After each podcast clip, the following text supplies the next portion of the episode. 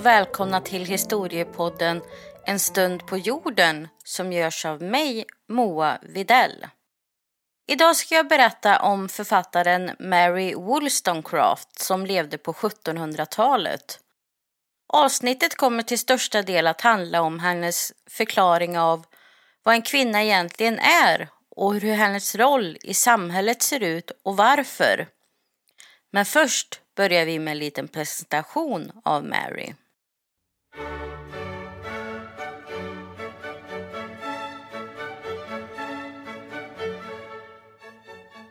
Mary Wollstonecraft föddes i England år 1759. Hon var både författare och filosof samt kom att räknas som en av de första feministerna. Hon var aktiv såväl politiskt och filosofiskt under den här omvälvande tiden som vi kallar för upplysningen, där nya ideal och tankar tog plats. I London umgicks hon i den intellektuella eliten som var dominerad av män. Detta var dock inget som hindrade Mary i hennes arbete eller övertygelse.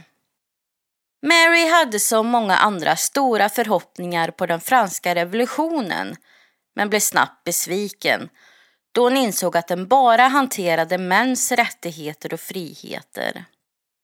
Det här upprörde Mary väldigt mycket och hon började författa en svarskrift till en av upplysningens främsta män, Edmund Burke där hon kritiserade att kvinnans rättigheter inte verkade vara samma som mannens. År 1792 utkom Mary med boken Till försvar för kvinnans rättigheter. Den boken satte henne på kartan permanent och boken är viktig rent idéhistoriskt än idag. Och i Marys mest kända bok till försvar för kvinnans rättigheter ägnar hon ett helt kapitel till att diskutera kvinnans plats i samhället, varför den ser ut som den gör och vad en kvinna egentligen är. Kapitlet heter Betraktelser över den ringaktade position som kvinnan av olika orsaker reducerats till. Och det består av en stark samhälls och uppfostringskritik beskriven av Mary där de tar avstamp i att kvinnans position i samhället är högst problematisk och att kvinnan ständigt genom historien har hämmats av sin underlägsenhet mot mannen. En konstruerad underlägsenhet som grundar sig i sociala normer och föreställda värden enligt Mary. Hon hävdar att det inte är någon speciellt stor skillnad mellan mannen och kvinnan i alla fall inte när det kommer till förmågan att kunna ta till sig kunskap. Då har de samma förutsättningar och förmågor att utvecklas. Fjärde kapitlet handlar också mycket om uppfostran.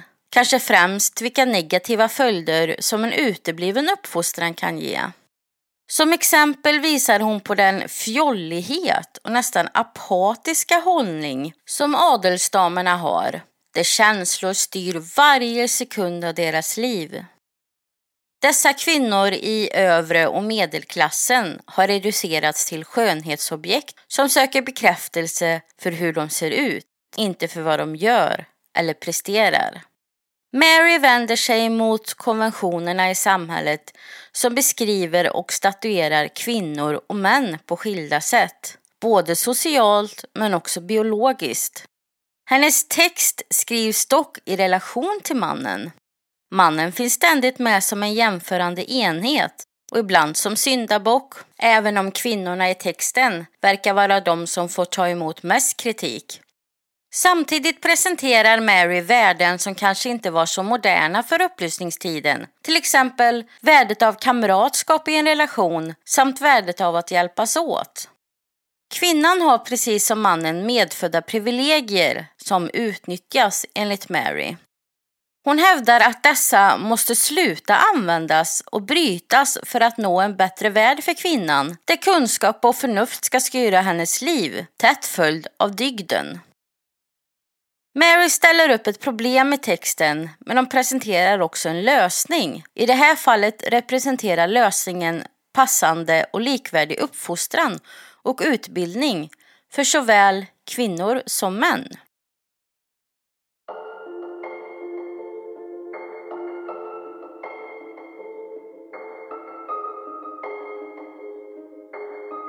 Marys text i kapitel 4 bär flera drag av upplysningstidens idéer. Hon var delvis ett barn av sin tid som påverkades av tidigare generations tankar och rådande normer. Men ändå så lyckas hon inom vissa avseenden att slå sig fri och producera nytt material med helt ny innebörd. Dessa tankar bär dock också spår av upplysningstiden. Under upplysningstiden var tankar om människans förnuft centrala delar. Förnuftet i sin tur var något naturligt som fanns i människan och som kunde uppväckas och utvecklas. Dessa idéer applicerar Mary. Hon skriver till exempel att förnuftet är helt enkelt förmågan att förbättras, eller rättare sagt förmågan att upptäcka sanningen. I det hänseendet är varje individ en värld i sig. Förnuftet kan vara mer eller mindre påfallande hos olika individer, men dess art måste vara densamma hos alla då den härrör från det gudomliga. Människan och kanske framförallt kvinnan måste således lära sig att använda sig av det förnuft som finns inom henne, som finns nedlagt i varje människa som en gudomlig gåva. Det här är något som Mary hävdar att kvinnan inte gjort utan att hon låtit känslorna ta över sitt liv. Dock så påpekar Mary att det ska finnas en balans mellan känsla och förnuft.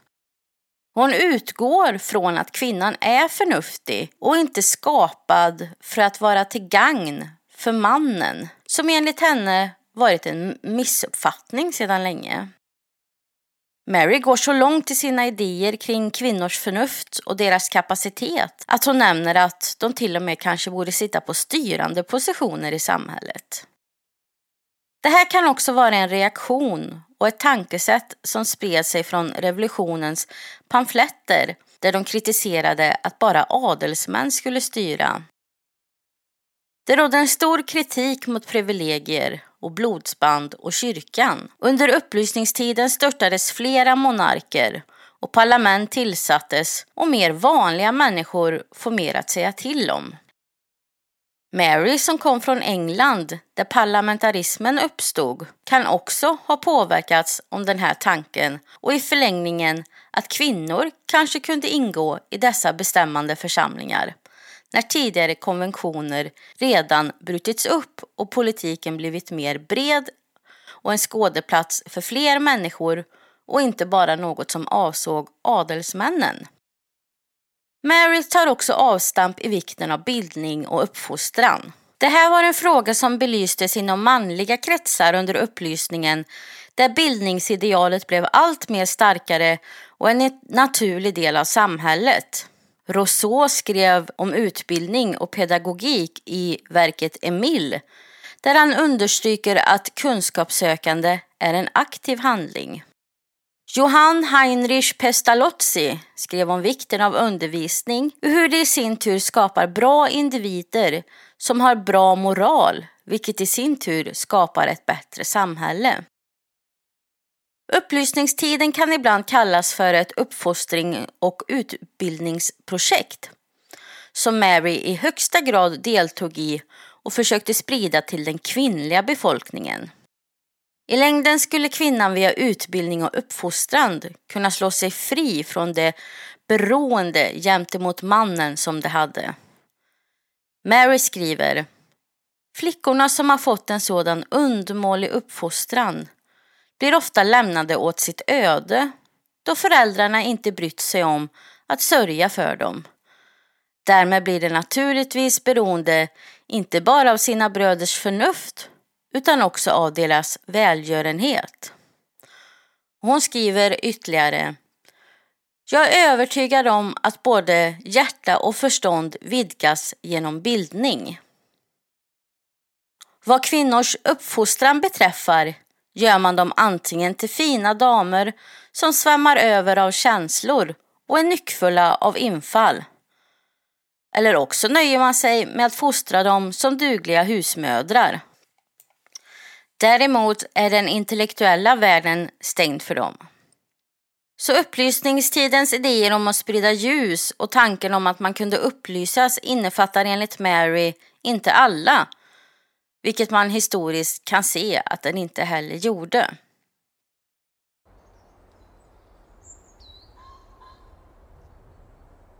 Kvinnan anser Mary leva under slavliknande och förnedrande förhållanden samtidigt som hon kritiserar dem för att finna njutning i den uppmärksamhet de får. Detta i sin tur leder till att eh, de inte orkar kämpa för sin rätt. Hon anser att kvinnan är inspärrad, vilket leder till hennes ställning. Skulle hon släppas fri hävdar Mary att kvinnan skulle kunna bli en, vad hon säger, aktad samhällsmedborgare och uppfylla livets plikter i ljuset av sitt eget förnuft. Här kan man se ytterligare spår av upplysningstidens idéer och samhället och ett samhällskontrakt och medborgaren, precis som det Rousseau skriver om. Däremot vänder sig Mary mot hans idéer om att mannen och kvinnan ska uppfostras lika. Hon uttrycker ingen önskan om att kvinnan ska ha herravälde över mannen. Det är makten över sig själv som kvinnan behöver. Samtidigt så skriver hon att kvinnan avsagt sig de naturliga rättigheter som hon har. Alltså kan både kvinnan och mannen göras ansvariga för den situationen som kvinnan befinner sig i.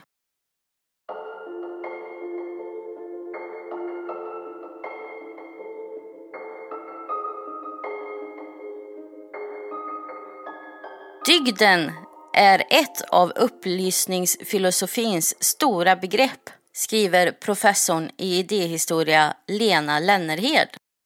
Lennerhed betonar att Mary, precis som andra upplysningsfilosofer, lade stor vikt av dygden hos en människa. Dygden är sammankopplad med kunskap enligt Mary, lika som moralen. Genom att ägna sig åt aktivt kunskapssökande som utvidgar sinnet kan man också uppnå dygd.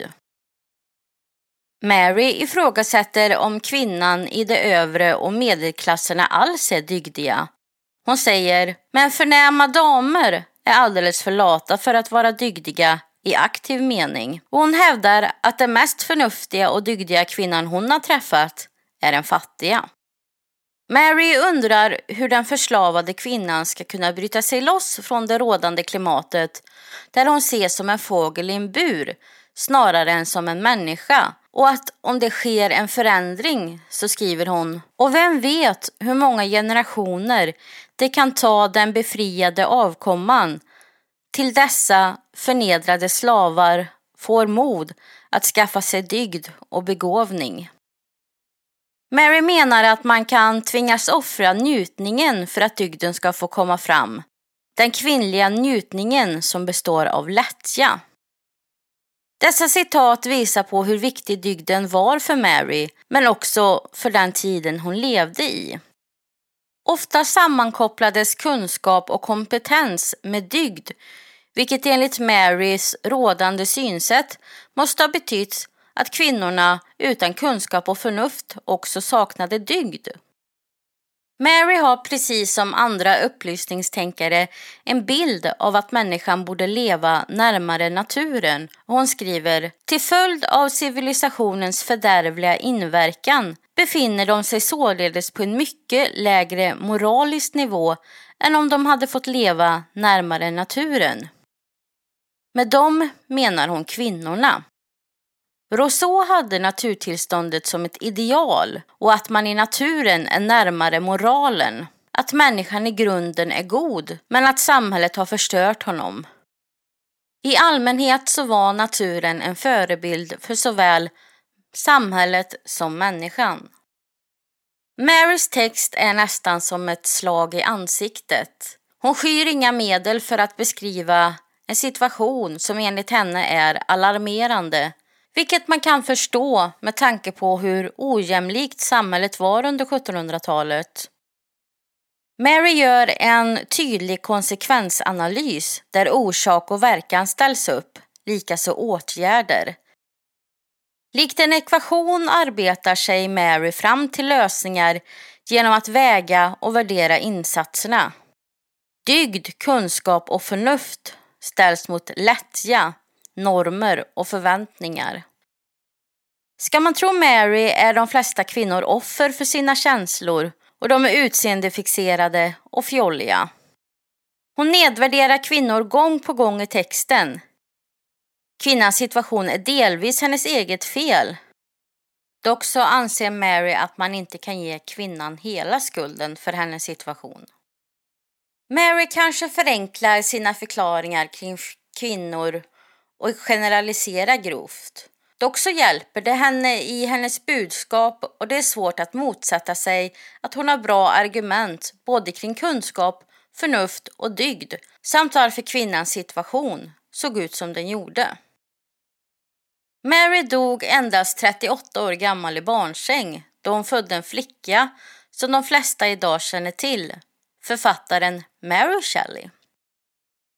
Under 1800-talet fick Marys litteratur utstå mycket kritik, både från kvinnor och män. Men i slutet av 1800-talet så började hennes texter att bli allt mer populära i och med den nyväckta feministiska rörelsen. Flera kända kvinnliga författare kom att ta fasta på hennes feministiska idéer och man såg henne till och med som en sorts tidig rebell. Mary fick ett nytt uppsving när den andra vågens feminism gjorde inträde på 1960-talet. Här poängterades vikten av hennes rationalism och radikalism. Under 1990-talet har Mary presenterats mer som en viktig intellektuell tänkare från 1700-talet och än idag så skapar Mary debatt och hon inspirerar också till filosofiska teser och ny forskning. Vet du faktiskt en sak? Den första ubåtsattacken inträffade år 1776.